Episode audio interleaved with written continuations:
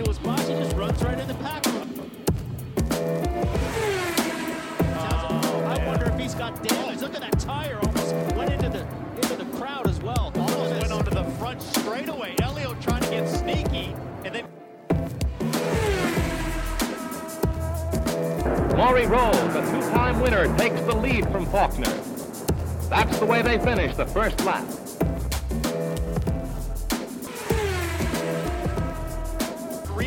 Realizing that Davison had to get to his pit box. Very, very lucky for those crew guys.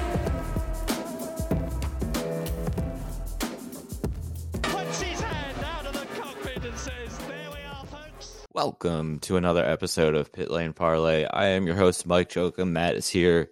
We have some Formula One stuff to go over, including a recap of Spain and some news and some quotes, et cetera, et cetera. So, the top five for those who maybe missed it yesterday morning, or I guess Sunday morning, depending on when you're listening to this, was Lewis Hamilton, Max Verstappen, Valtteri Bottas, Charles Leclerc, and Sergio Perez. So, the name of the game on Sunday was the Red Bull strategy versus the Mercedes strategy. What did you think of how that played out? Any issues, anything you would have done differently? I would have been more aggressive if I was Red Bull, especially when you see it was kind of weird that Hamilton went from mediums to mediums, but at that point you kind of knew they were going to be full bore for the rest of the race, and the tires seemed to be a little more optimum than normal when they were fresher, and I think the wear rate was a little I wouldn't say higher, but you could definitely notice more of a fall off. So I was definitely surprised that they didn't react within a lap or two and bring him in.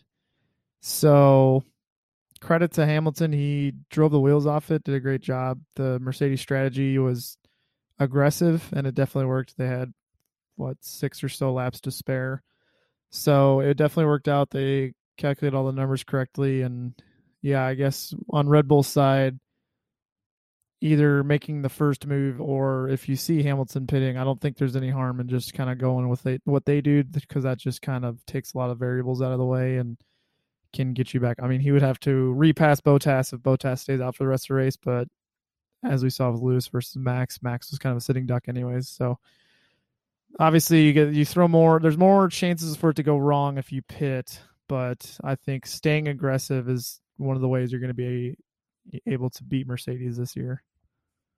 I get it. You know, at, at that point, Verstappen, you know, lap 40, whenever it was the Hamilton pit, at that point, you almost have to commit to the one stop and, and hope it works. And unfortunately didn't. Lewis was just, was just really on his game. So I don't have any issue with it. You're kind of, kind of committed to it. You would have liked to see Sergio Perez kind of get a better jump at the start of the race because he, he kind of fell back a couple spots and maybe that would have helped them out, but I I don't I don't honestly have a big issue with the way the strategy played out, but good to see Daniel Ricciardo have a solid day, definitely his best day for McLaren so far this year. And the probably the biggest story and what is going to continue to be the biggest story is the trials and tribulations of Nikita Mazepin. He had a spin in practice one on Friday morning, then got a three place grid penalty for holding up Lando Norris in Q1 of qualifying, I believe. And I think that Lando said that really hurt pretty much his entire qualifying because they had to use another set of tires then. So got a three place grid penalty. It didn't really matter because he went from P last to P last. He can't go P laster. So out of rookies, maybe if we're we're thinking the last ten years, is he among the worst ever? Yes. And I think there's a lot that goes into that because in order for you to be one of the worst rookies ever, you do have to be on one of the worst teams as well. Because if he Correct. was, if he was an Aston Martin, he would still be a second slower than Stroll, but he would still be able to compete for 17th or 18th or something. So I think him competing for last is the product of his team, but him losing by 50 seconds to his teammates two or his teammate two weeks in a row is a product of him. And I don't care what team you drive for, losing by over 50 seconds to your teammate is borderline unacceptable. I don't have as much issue with the the qualifying Norris thing. I thought that was just kind of a byproduct of a lot of people in a small space because he had just yielded to two people too, and he needed to get on with it for his lap. So, you know, hey, if that chicane wasn't there, I don't think it would have been a problem. if they had the uh, old layout, maybe it would have been fine. I don't know if we can petition the FIA now because that cite that as a reason why it's unsafe because uh, all that delays we got there in that Q1. But I don't know what he was like. I saw what he said about it to the press, and I kind of agree with him. He's like, "What am I supposed to do? Just like disappear? Like I can't make my car disappear. I have to like get on with my work too." And so I'm like, "Yeah, I, I can kind of sympathize him on that one." But his race pace is pathetic right now compared to Mick, or that could just be an amazing reflection on Mick. I don't know if Mick is just a god right now, but again, he's wiped the floor with him two races in a row now. Yeah, it's well. First off, on the qualify thing, yeah, I, it's tough. Honestly, the only I feel like the only thing he could have done is literally parked it on the corner there and just waited. But as a driver, that's goes against literally every instinct you're ever taught. So, I listen. Was it a penalty? Yes. Do I fault him for it? Not really but his race pace is atrocious. It's it's embarrassing.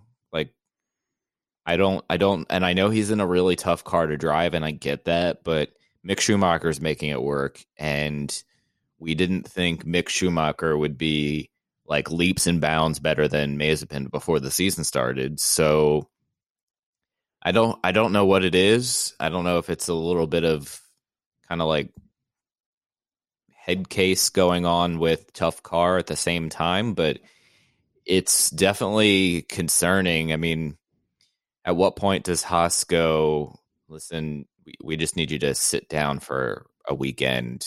Like, you know, you can keep the sponsorship on the car to keep Daddy Mazepin happy, but we need to, we, we need, I don't know, maybe not Nico Hulkenberg, you know, insert random veteran who's not doing anything right now just to get a feel for the car and maybe they can help flush out something that will help you in the long run because it's it's bad. And uh, speaking of bad, my predictions were quite poor this week. Good. I had Gio. I feel kind of bad for him. I think I'm they, well. He had the 35 second pit stop under safety car. I, I don't think they knew what they were doing because then they sent him on that set of mediums forever, and he just sank through the field, a la not like well he lost as much time as Verstappen did. It's just Verstappen only lost one spot in the end, but I think Gio lost like four or five. Yeah. So I, I feel real bad for him. So I don't think the 15th was indicative of what he was able to do because he did out qualify Kimi. You had George Russell, P14. That's going to be a memorable one for him and the team, and I think a fairly positive sign going forward.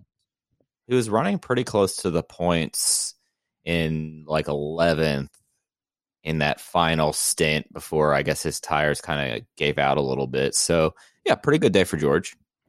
Bad, I had I'll eat that one. Good job. I, I uh, don't want to see Daniel do poorly, and I yeah. hope he can continue this trend because that's that's awesome. You have Bottas P three. I think we can start classifying that as low hanging fruit now.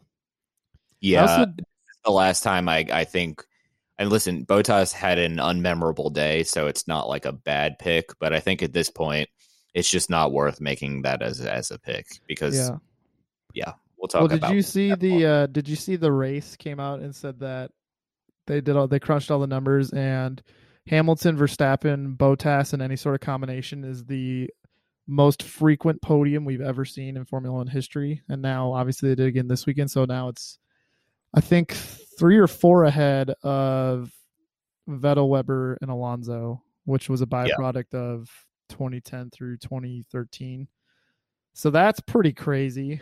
Kind of makes sense. I mean, if we get somebody on the podium that's not one of those three now nowadays, it's like a big deal. So hopefully we can get more than just those three on the podium. It's getting kind of lame. We will touch on that here in a second too. Uh, dark horse top 10, we took the Aston Martin team. Stroll P11, not a terrible day. Vettel P13, borderline one to forget. So I'll give myself like a very small pat on the back for that one. Uh, It's still not deserving. you sound like Lawrence Stroll. And Q3 eliminated with Haas and Williams. I had Sainz who ended up P6. Go me. And at least it was a little little hot take. You had Tsunoda P16. What do you think? Let's just jump into let's just jump into Tsunoda real quick. Skip down to the rundown here. So he Yeah. uh he was quite fired up in the press pool after qualifying.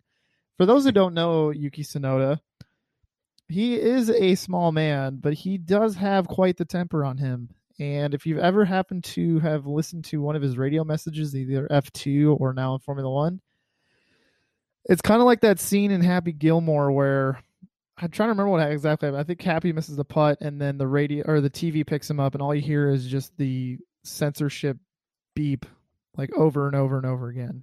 And I feel like that's kind of what Tsunoda's radio turns into sometimes. It's uh quite colorful, and so this one is he qualified 16th. I, it's weird because I think when he was on his in lap, he was P11 and then one after the other after the other. Everybody just kept bumping up who was below him. All of a sudden, he was P16 and out. And he went to the press pool and said something along the lines of, I'm wondering why my feedback doesn't match Gasly's feedback. I'm wondering if we have different cars sometimes. And the average fan out there can kind of make the connection there that we don't have the same cars as, well, I'm 16th and he's not. So is his car better than mine? I think today or yesterday he came out with an apology already.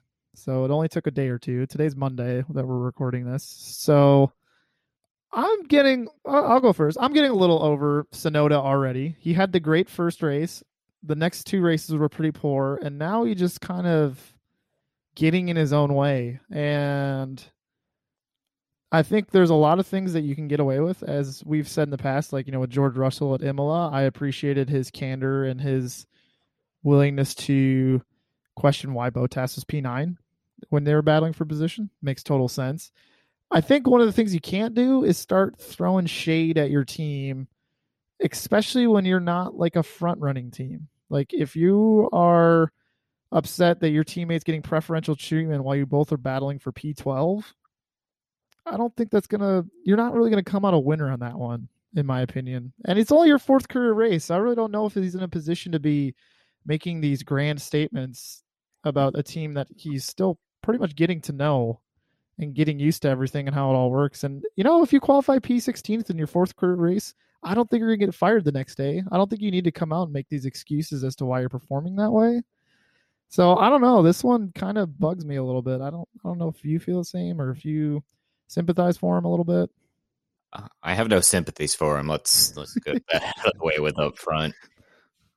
I listen. I I don't mind like the constant cursing on the radio.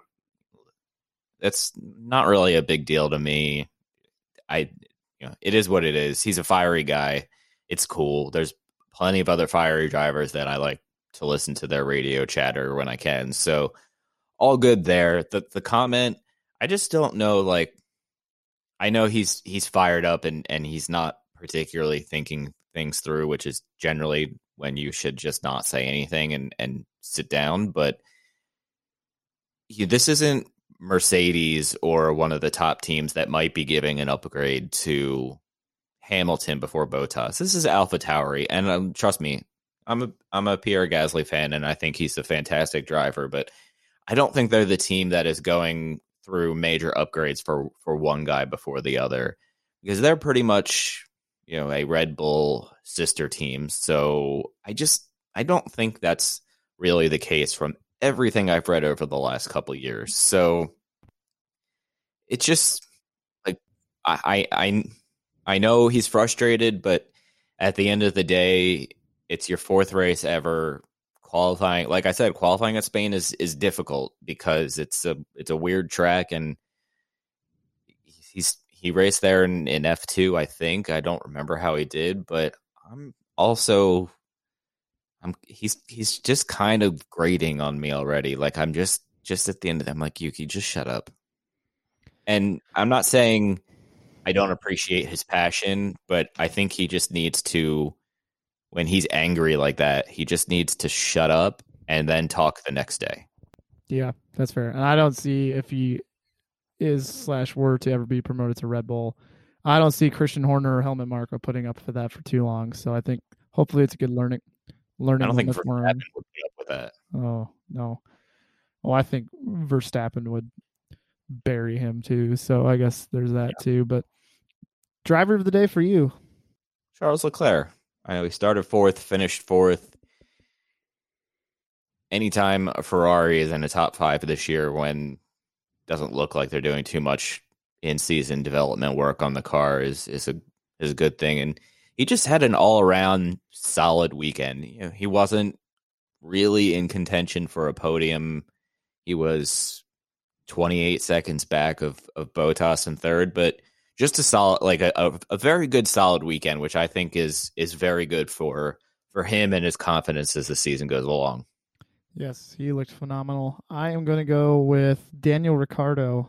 Again, he's had a lot better weekend. He seemed a lot more confident in the car. He was much more chipper to the press pool, saying he's, he's thinks he's found something here or there that can help with the progress going forward. So if that's the case, now McLaren's going to be kind of fun to watch. You know, when it was just Norris out qualifying him by five, six places and Norris carrying the flag, it was getting a little redundant. But if we can have a good team battle here with McLaren on two guys who are pretty savage on the track, I think that's going to be a lot of fun. So hopefully we can get a good team battle here going pretty soon. Disappointment of the day. Who do you got? Hmm. Disappointment of the day. I am going to go with Fernando Alonso. Finished 17th, a lap down.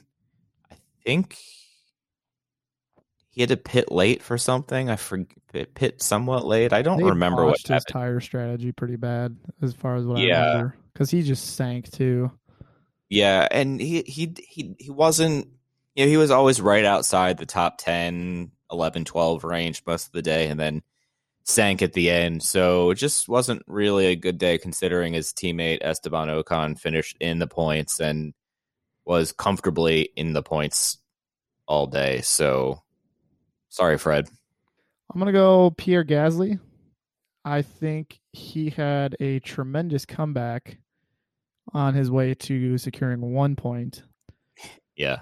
But how do you miss your pit or whatever start box at the start race? How do you go over that by a foot? Like, how does that happen? Come on, man. Yeah, he didn't Such an easy mistake to avoid. he didn't miss it by like six inches. Like he missed it by like three feet. Yeah, it's so bad. And it's just like, even if you do get to the very edge of that starting block, I don't think like the inch or two that you're trying to gain out of that is going to make the difference between you sending it in turn one and you getting wrecked. I, I could be ignorant, I guess, on that. I, I'm not a racer, but uh, it's definitely not worth the five second penalty. Ugh. So I'm trying to think just mathematically if that would help his race at all or not having to worry about it and whatnot. And obviously, it wouldn't have hurt not to have that, but he had, like I said, he did have a great comeback. He kept his head down and, and got a point at least, but those are the kind of mistakes you just you just can't have at this level of motorsports. That was that was a little disappointing. I don't have much to add to that one. It's unfortunate. I, I don't know how many places he would have finished higher. You know, he, he probably could have battled with Ocon and Lando for the the top eight. I think he was too far back to contend with Sainz, Ricciardo, and anything near the top five. So no issue, no issue with that one. So let's talk about my pal Bottas.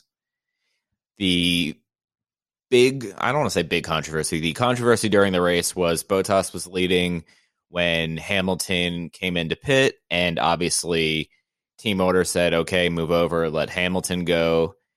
And he made Hamilton work for that pass, that's for sure. It looked like an actual pass and not Botas moving over. After the race, Valtteri Wimpley said, There wasn't that much discussion. They told me not to hold him up too much. Like I said, I was also going to do my race, and I am not here to let people by. I am here to race. That's how it goes. I'm, you know, I'm going to go first because you went first on on the Tsunoda one. But Valtteri, know your damn place. You are there for nothing more than to make sure Lewis keeps winning. And when you go out and you try this, well, I'm not going to let people by. He was going to pass you anyway.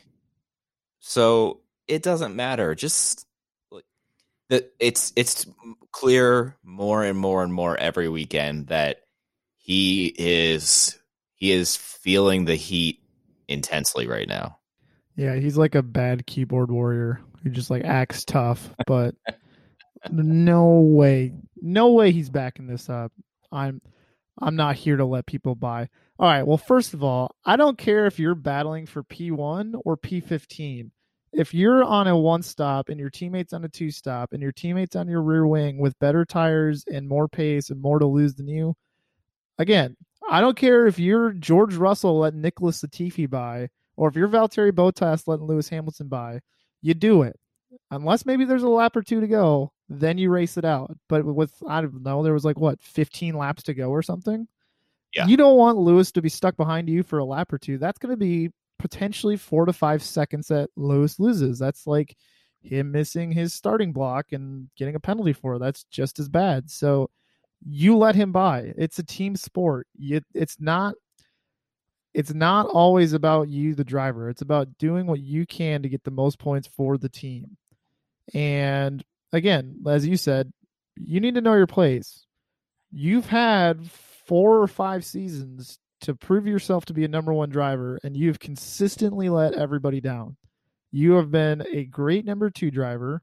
You bring home points, bring the car home in one piece, and you don't run into Lewis, and you're doing a great job at that. But when the team asks you to let Lewis by when he's on fresh tires and faster strategy, you do it and then you don't get to mouth off about it. You get to be, yeah, I'm glad the team got to bring home a lot of good points today. That's what you say in the press conference after the race. So I don't get it. I uh I really don't. I I I I had to take three looks at that when he said that after race. I'm like, why did you just say that? Like now, of course, we're going to talk about it on the podcast.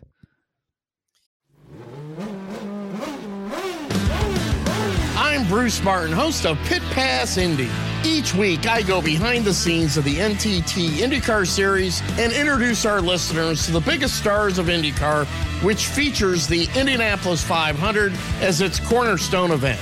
The men and women that compete in IndyCar may be the bravest athletes in all of sport, as danger lurks around every corner. They are able to look danger in the eye without flinching. That is why the NTT IndyCar Series features the best racing on the planet. Join me every week as we talk to the stars of IndyCar, including the legends of the Indianapolis 500 on Pit Pass Indy from Evergreen Podcast.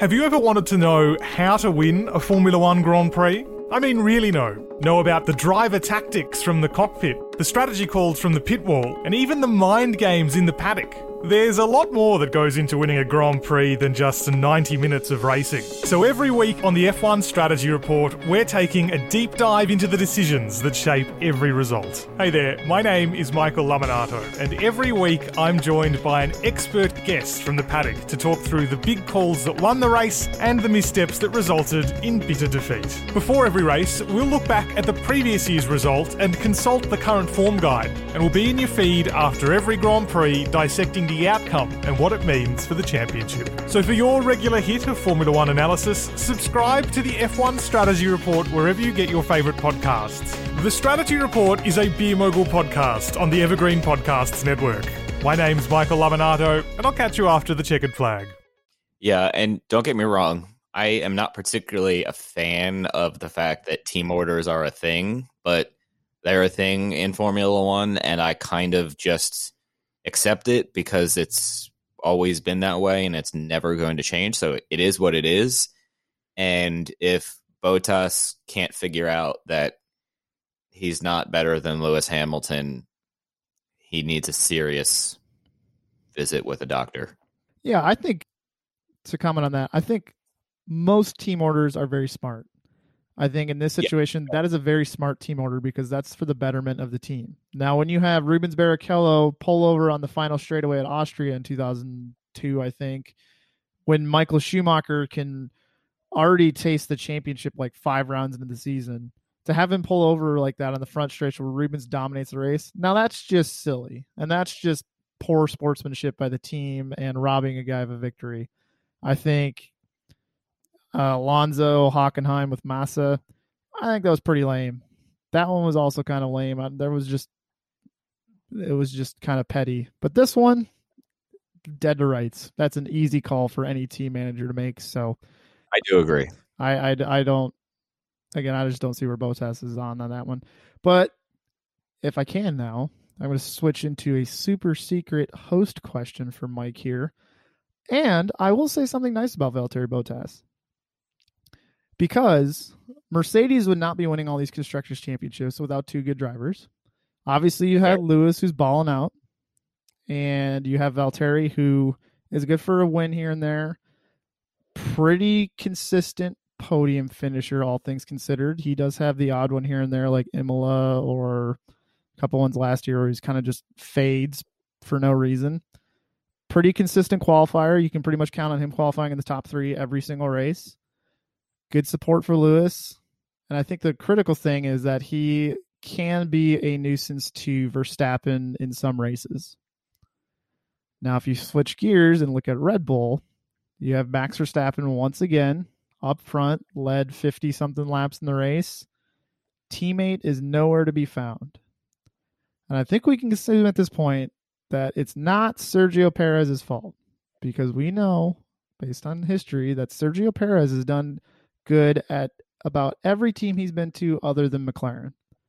So every time he's jumped in a car, he's been good. Now he comes to Red Bull. We're still not at the five race mark where you got to let someone break into the car. But there's not that encouraging sign like we're getting from Vettel two weeks ago, from Ricciardo this week. I mean, he had the P2 qualifying effort, but I think it was at Imola, but then nothing. And leads me to my question that Stefan Wilson had commented to on Twitter is is Red Bull their own worst enemies when it comes to not being able to get a constructors campaign or not compete more consistently with Mercedes because they are so top heavy with what one could assume favoritism for one driver or the other. And then the second driver is nowhere to be found and not able to help Max in fighting Bottas and Lewis. Great point. 100% agree.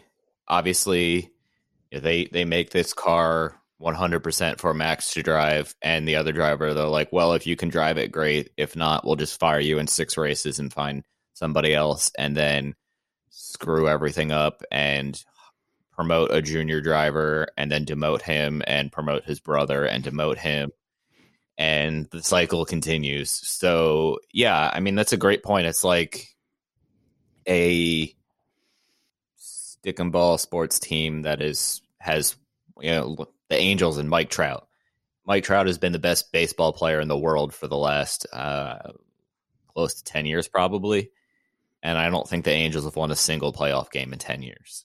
So you need more than just one guy. And yes, Max is, is a top flight driver and deserves all the credit and hype that he gets. But if you're going to compete for constructors and you want to have a second driver that is able to play a role like Bottas, you also need him to be able to drive the you know, you also need to listen to what he needs in a car. So I hope they do that as the season goes on. I'm I I don't believe they will because it's Red Bull, but I think that point is 100% correct. Red Bull is definitely their own worst enemy. Yeah, I'm trying to remember. I can't. I don't remember if it was Zach Brown or team principal Alfa Romeo or someone this week was saying that we're not we're not like some teams on the grid where we recycle drivers after five races, and I kind of chuckled because we. I think Bottas said that. Was it Bottas? Yeah, like yeah. someone someone said it. It made me chuckle because we knew exactly who were they talking about. So, yeah, I mean, listen, I would do this whole let's favor the one driver and let's build the car to his standards, et cetera, et cetera. If that driver was winning the championship, but he's not. So I'm not sure what they're getting out of it other than keeping Max Verstappen happy. And I think your Mike Trout reference is excellent because I don't want to I don't think I want to want to be a person who runs Red Bull and 10 years down the road we're in the situation where Max Verstappen's never won a championship despite their best efforts. It's like at some point something's got to give. And I think it, they're never going to do themselves any favors as a constructor unless Max Verstappen theoretically just like runs the table. He's probably going to need to win 75% of the races to win the constructors championship if their teammate is finishing fifth, sixth, seventh every race. Like the odds of you guys winning the constructors championship if your teammates are finishing lower than fifth every race is pretty low. So I don't I don't think it's going to work in the long run, and they may able may be able to keep Verstappen under contract. New regulations coming next year. Who knows? Maybe that'll flip the whole script. I I I don't know. Maybe maybe this is it for Verstappen, and next year he just can't handle the car. I doubt that, but I think there's a whole lot of question marks going in next year. It's going to make it crazy. And I guess we could kind of segue into Lewis Hamilton wants a new contract for next year already. He wants it figured out before summer break, which is going to be kind of a relief compared to last year, where we were talking about a quote Eddie Jordan had like one month before the season started because Lewis still wasn't signed. So, two part question: A, surprised. B, how do we see Lewis adjusting to next year if cars become a lot closer and he's not earning pole by, let's just say, P4 onwards is more than six tenths off of his time usually.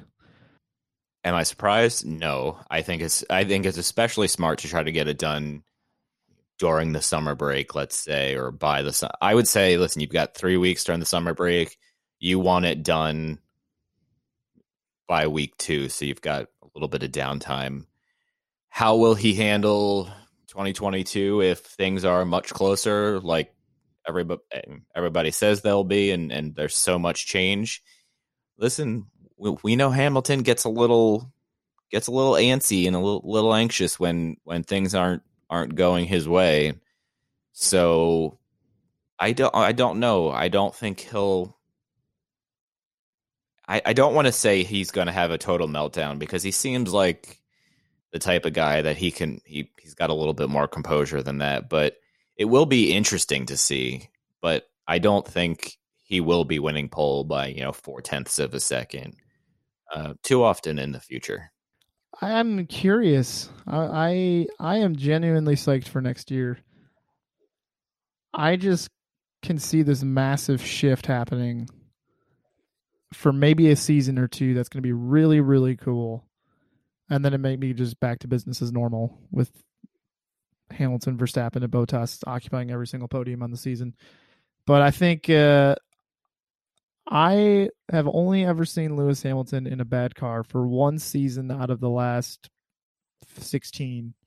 It was kind of refreshing, but he was also able to do a lot of great things with that bad car. So even if he gets a bad car next year, I still think he's going to be awesome. And I think it's going to help his legacy even more, in my opinion. If he's out qualifying Bottas and turning a P8 from a P19 starting spot, I think would be cool. But, whoo, I don't know if I'm getting ahead of myself, but I'm really excited for next year.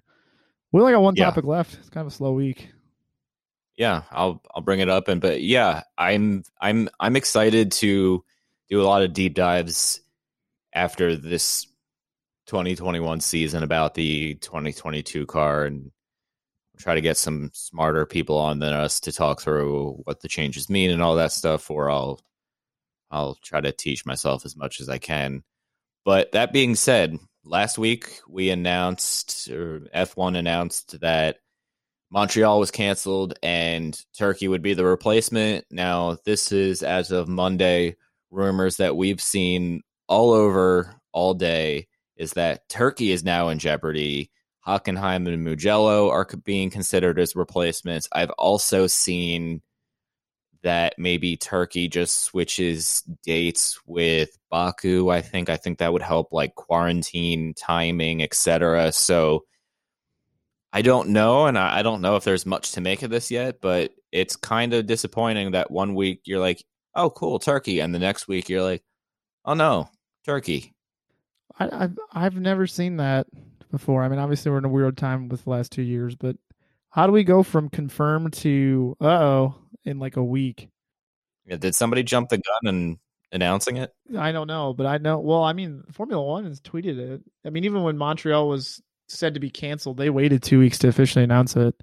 You're the one. That, so you're the one who pointed out the rumor to me. Was it, is it COVID related? Like, is is COVID numbers going up in Turkey, or do we? Is it just like a, a promoter issue or money issue, or what's going on?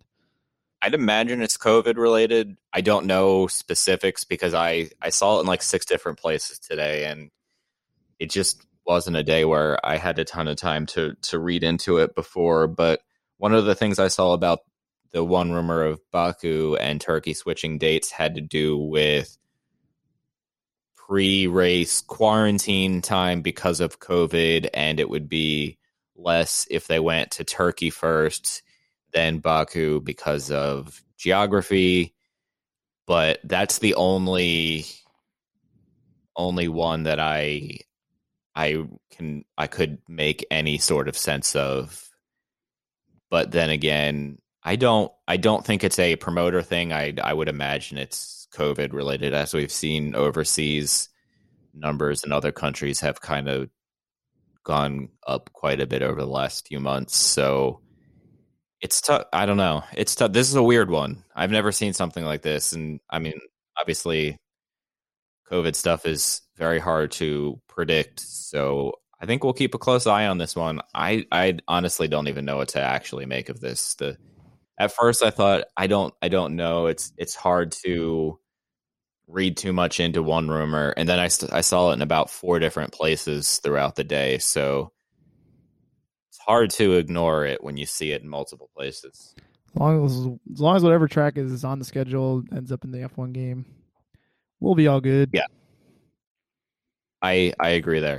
This weekend, oh, there's IndyCar on Saturday, so guys tune into that. But otherwise, we'll be back. We'll, we'll be back next week to preview Monaco. We'll have a bet ready on the number of passes for the lead. So stay tuned for that. Maybe I'll lead off the episode with what the what the bet's going to be next week. On track passes.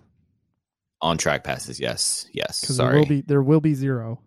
Unless, wait, so what did we count? If Hamilton's leading and has an engine failure and Verstappen passes him, does that count as a pass? Say that one again. If Hamilton's leading and has an engine failure, No, that does not count. so we're talking like a physical overtake. yes, Yeah, it's yeah, gonna be- physical. It's going to be zero. So I'm okay with that one. okay. I will not have All right. any second thoughts about it. Well, in that note, on that note, we'll be back next week, and I'll try to make the bet really hard because it's very unlikely that it'll happen. But guys, have a great weekend and enjoy watching whatever racing you're watching. Hi, listeners. We wanted to take a moment to tell you about another podcast from Evergreen Podcasts and Sound Talent Media called Pit Lane Parlay. Pit Lane Parlay is the go to podcast for IndyCar and motorsports related news. Each episode, we discuss things like our favorite drivers, news clips from the last week, and generally giving each other a hard time about predictions we've made in the past and or life stories that have come up recently we really have a lot of fun with it and really enjoy each other's company and we hope you can come join us too. Join pit lane parlay by following us on your favorite podcast today